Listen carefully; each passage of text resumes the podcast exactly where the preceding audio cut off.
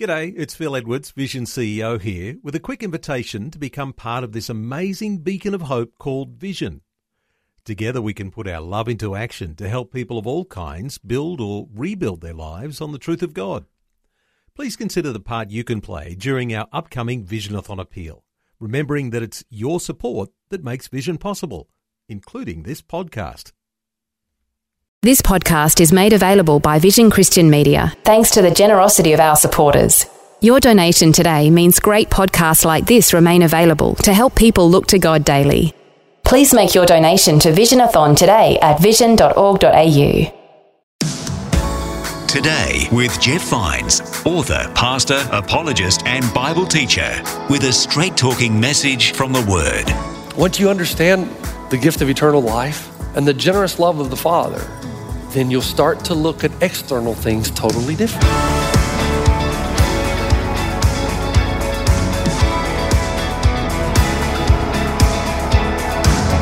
Today with Jeff Vines. Hello, and welcome to another episode of Today with Jeff Vines. We're about to continue with Pastor Jeff and his message from Luke chapter 14. When Jesus attended a party thrown by a chief Pharisee, he gave some advice that was counter to the customs of the day. So let's see how this should alter our attitudes in the present day. We're in Luke chapter 14. Let's pick it up with Pastor Jeff.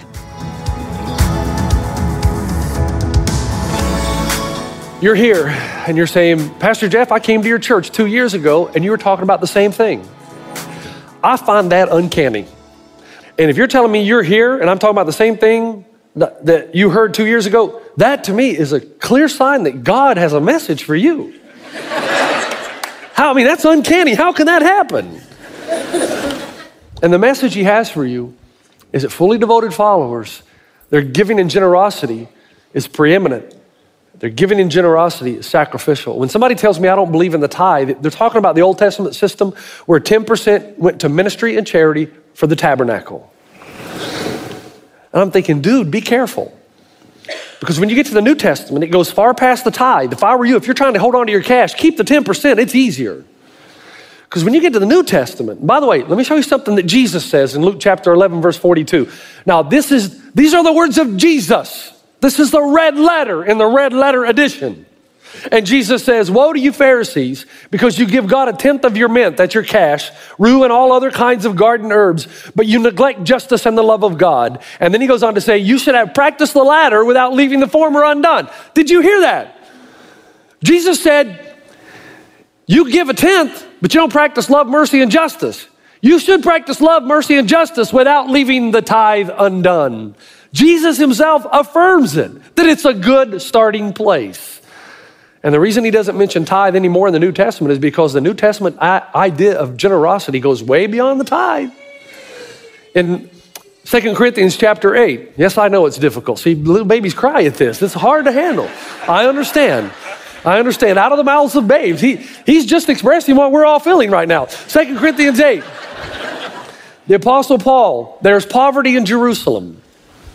And the Macedonian Christians want to give. The problem is the Macedonians are poor too. And yet they give. And here's how Paul describes it He says, They were able, even beyond their ability, entirely on their own, they urgently pleaded with us for the privilege of sharing in the service to the Lord's people. Said they gave as much as they were able, even beyond what they were. They gave more than they were really able to give, but they did because that's what a fully devoted follower of Jesus does. Now, is that where you are? Is that you? See, when somebody tells me, Jeff, I'd like to give, but I can't afford, here, let me translate that for you. Here's what they mean I'd like to give, but I'm not willing to sacrifice something that I want. If you're giving the way God wants you to give, I want to tell you it's going to hurt. I know this from experience. You're not going to be able to have some things you want to have, not necessarily needs. But you may not be able to spend the money you want to spend on clothing or shoes or movies or going to Hawaii or whatever. There are some things that you don't do, places you don't go because your heart has changed. And after you've taken care of your necessities, your heart is the generosity. So that Jesus says there are two types of people in the world the self serving and the self sacrificing. And Jesus says, Here's what I want you to do, and that's what I want you to be. Now, I got to hurry. Because here's what happens. Jesus knew that when he taught this, people are going to they're going to struggle. And I always wondered why does Jesus tell this parable about the highways and byways after he tells the Pharisees when they have a, a dinner, don't invite your friends. Why does he do that? And then I got it, man. I thought, what the brilliant in the mind of Jesus. Of course, he doesn't need me to tell him that. He's brilliant. But the reason is he knows that if people are going to live this way, there better be a pretty good rationale for it. So he tells them story. Before he tells the story, he says this Guys, when you go into a party, don't take the higher seat, take the lower seat. Now, this has a practical ring to it in the sense that if I were to go to that party with Clive Palmer and I go take the highest seat, his bodyguards are come, they're to come to me and say, Who are you and what are you doing here? There are people more important than you here. Get to the back of the line, pal. So that would save me from embarrassment, right? That's the practical side to it. Nobody likes somebody who's prideful that takes a higher seat than they deserve. But Jesus is giving us a spiritual reality. A spiritual reality that should remind us this is why we are people that have a counter perspective to our stuff. At the golf club, it's taken me two and a half years to be able to speak spiritual things into the lives of some of the guys. It takes a while. First of all, they're thinking, who's this pastor and why is he here? Because I think part of it's helped that I'm a decent golfer. That's earned a little bit of respect from them. That helps. It does. It really does. So it, that might be a gift from God. I could use a little more of the gift, God. so I, I get to speak into their lives. Now, I want to tell you something I've learned. I found it more difficult in Southern California than I found it in New Zealand. And here's why. In New Zealand, they don't believe in God, or 97 point some percent does not believe in God. So I could start with God, and once I was able to give what I believe are convincing arguments for the existence of God and His work in the world, then what followed was much easier. But here the problem is my friends there believe in God. They do. They just believe that they're good enough to receive God and for God to receive them. So you should hear some of the conversations. I'll say, brothers, are, are you kidding? Are you you're ready to meet God? Oh yeah, we're ready to meet God. Their head is high. Oh yeah, we're ready. Why? We're good people. Well, we haven't committed genocide. We haven't killed anybody. I mean, we're good people. I mean, yeah, I, I'm, I stand with my head up high and say, God, I did the best I could with what I had. I'm ready to go in. I think, dudes, are you kidding me? I mean, you've never told a lie. You've never cheated on your wife. And I'm, there's more than one way to cheat on your wife, folks. You've never said anything hurtful to your wife. You've never said anything hurtful to your kids. You never gossiped about anybody. You never did a business deal in a crooked way.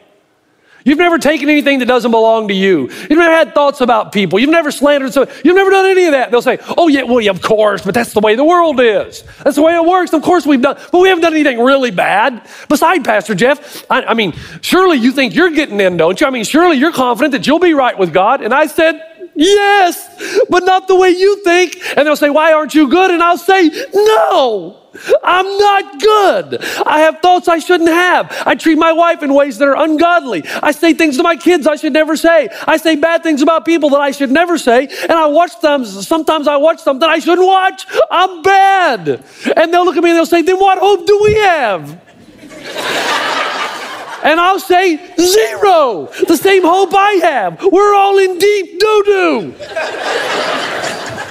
And I love the look of confusion. Then I say, except for the grace of God, except for the cross of Jesus. And I love to see the mind start turning then.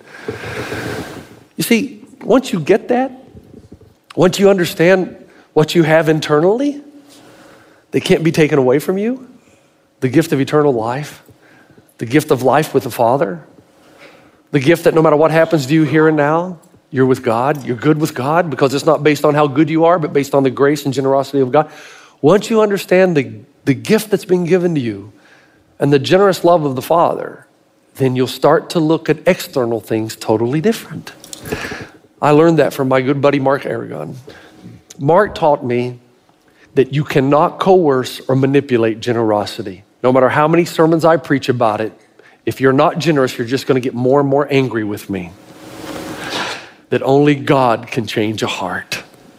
Generosity is something that comes from the inside out when you recognize the free gift of grace and how God has been so generous to you, the natural outworking of that will be that you become a person who is self sacrificing, who is incredibly generous.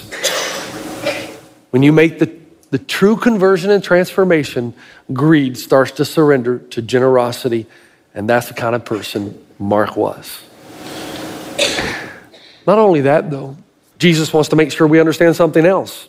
So, in an incredible passage of scripture, just toward the end of the parable, he says, When you give a banquet, invite the poor, you'll be blessed. Although they cannot repay you, you will be repaid at the resurrection of the righteous. Now, quickly, here's what Jesus is saying. He said, I know for some of you, you're going to start being generous and you're going to get involved in helping the poor and rescuing the homeless and you're going to get involved in programs like Kaleidoscope, where you're giving your time and your talents and your energy to people who are less fortunate, to at risk children in our community.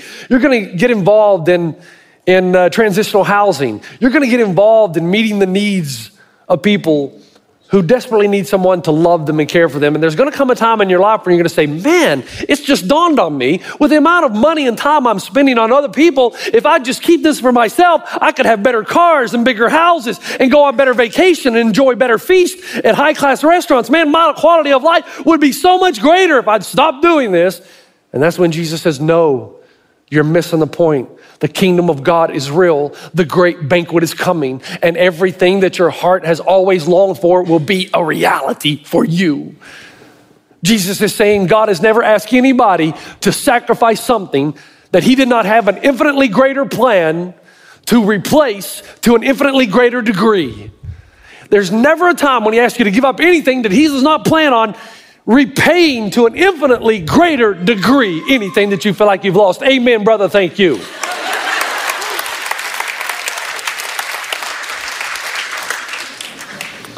And so Jesus says you have to make a choice. You make a choice. Whose kingdom are you going to live for now? Yours or God's? Your choice. But make no mistake, he says, I'll know the answer by the way you relate to your stuff. Third and finally, and let me just summarize the story because I'm off the page anyway. So just look up, let me finish it. Jesus tells that parable.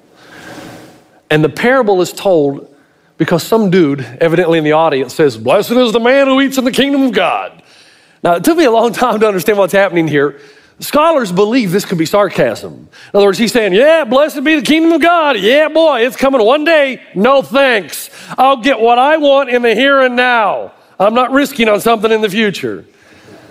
And so Jesus says, Okay, if that's the way you want it, let me tell you about the kingdom of God. If you want to know what the kingdom of God is like, and then he tells that parable in the context of generosity. And he says, basically, this is, this whole parable is the rationale for why we are people with a counter perspective. He says, the host, well, that's going to be God, has this great banquet, that's going to be heaven. He sends out the invitation, and the people he invites say, sorry, too busy to come. So they're getting married, they're burying the dead, they're in business deals, they're pursuing the things of the world. Sorry, we'd like to come, but we can't. The host gets angry. So he calls a servant, he says, Go out into the streets, man, and you bring them in here. Who are in the streets? The poor, the crippled, the blind, the lame, people who can't fend for themselves. Go get them and bring them in here. Servant does it. He says, Master, there's still room. All right, go out into the highways and the byways. Go to the countryside and bring those dudes in. Now, in Jesus' first century culture, the people who were out in the hedges and the highways were the robbers. They were waiting to rob you, or they were hiding because of their criminal activity from being arrested. so he says, Go get those guys. Now you think about the Pharisees listening to this. What? They get to come in? And Jesus says, when you go to get them, you're going to have to compel them. And the Greek word is the word for you're going to have to make them because they're not going to believe there's any way they're invited to a banquet like this. So when you go out to invite them, you're going to have to take them by the arm and pull them in. And they're going to be saying, No, are you sure now? You sure? I can't go. I mean, I can't do any favors for this guy. I mean, I'm not in the patronage system. You sure I can come? And you're going to have to drag, yeah, you can come. And not only that, when you go invite them, tell them that everything has been prepared.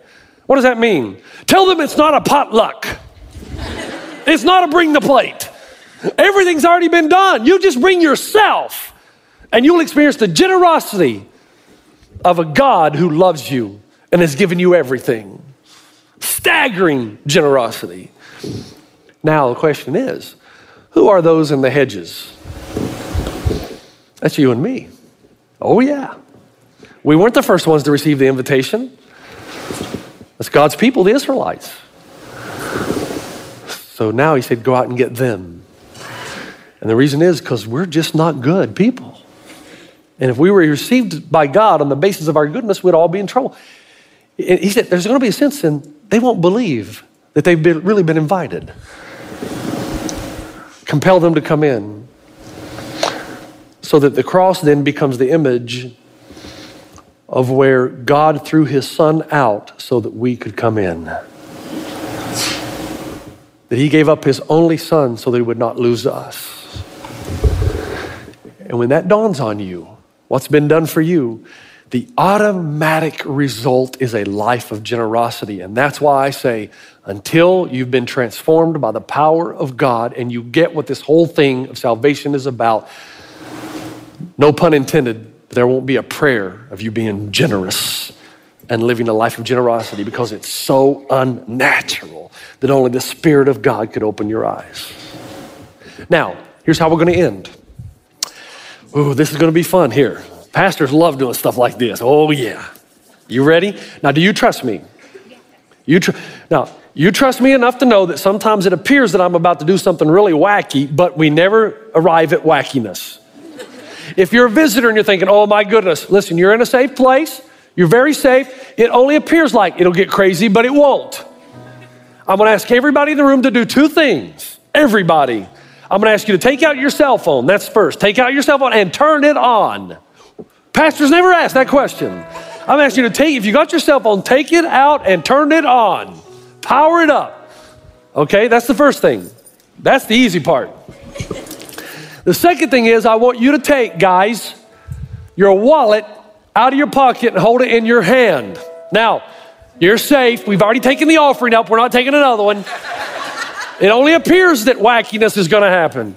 Take your wallet out. Women, you dig in your purse, which is going to be very difficult for some of you, and find your cash. Whatever represents your money, if it's a little purse, whatever it is, hold it in your hand. Hold out your wallet, hold out your cell phone. Here, all right, ready? Now, here's what we're gonna do. Here's the next thing we're gonna do. I would like you to take your wallet or whatever represents your funding, your money, and I'd like you to pass it to the person next to you not your wife, you do that all through the week. Pass it over. Pass it over. Woo!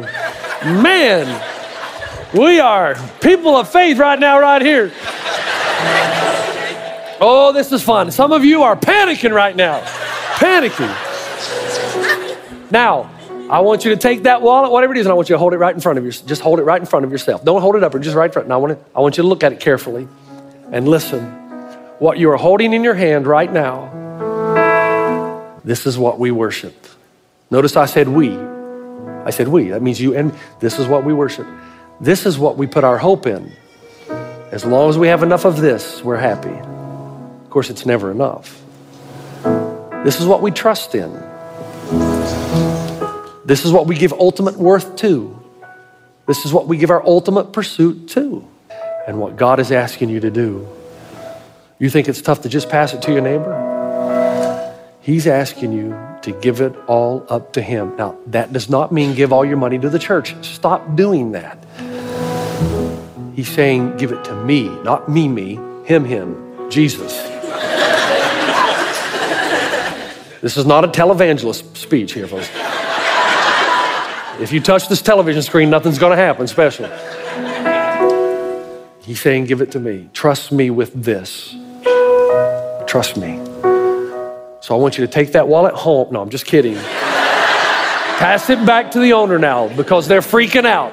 Pass it back. Pass it back. Now, now you've got it. You got your money back. Hopefully, all of you have your money back. Now, here's the second thing I'm going to ask you to do. The second thing, I'm going to ask you, guys, you got to get to the point. You got to get to the point, and you got to stop putting your pastor in the same category as you do televangelists. There's got to be a point when you, you actually trust that your pastor is not trying to manipulate or coerce you, that perhaps, maybe, perhaps, maybe he's trying to help you grow. Maybe he's trying to help you grow. And when you get to that point, then our relationship will be much better. And I would hope, I would hope that you would take a look at the kind of cars I drive and the clothes I wear, that that would match the things I ask of you. I think that's, I think that's very important for people in ministry. I do. To be careful with how they spend their money, that if they're asking others to sacrifice, they better be the first and foremost willing to do the same. Listen, there's something special about it, and I'm so confident. I believe God opens the gates of heaven. I, I, have seen so many things happen around here since our prayer meeting started because we commit ourselves to prayer. Just things started moving, things started happening. When people start giving and having a heart of generosity, we'll change the world together. I love you. God bless you. Have a great week.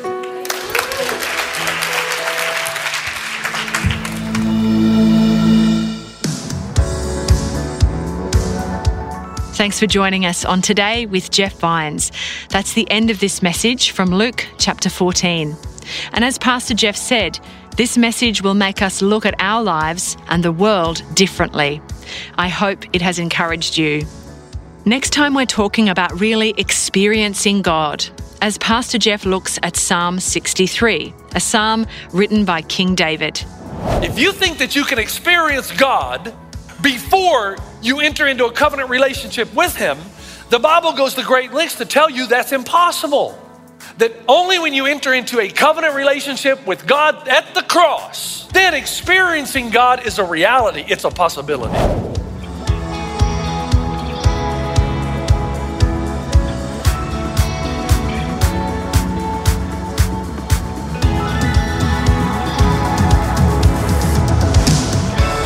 Today with Jeff Vines. For more from Pastor Jeff, head to vision.org.au forward slash Jeff Vines.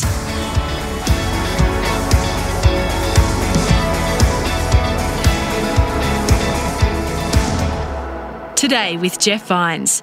Just another way Vision is connecting faith to your life. Thanks for taking time to listen to this audio on demand from Vision Christian Media. To find out more about us, go to vision.org.au.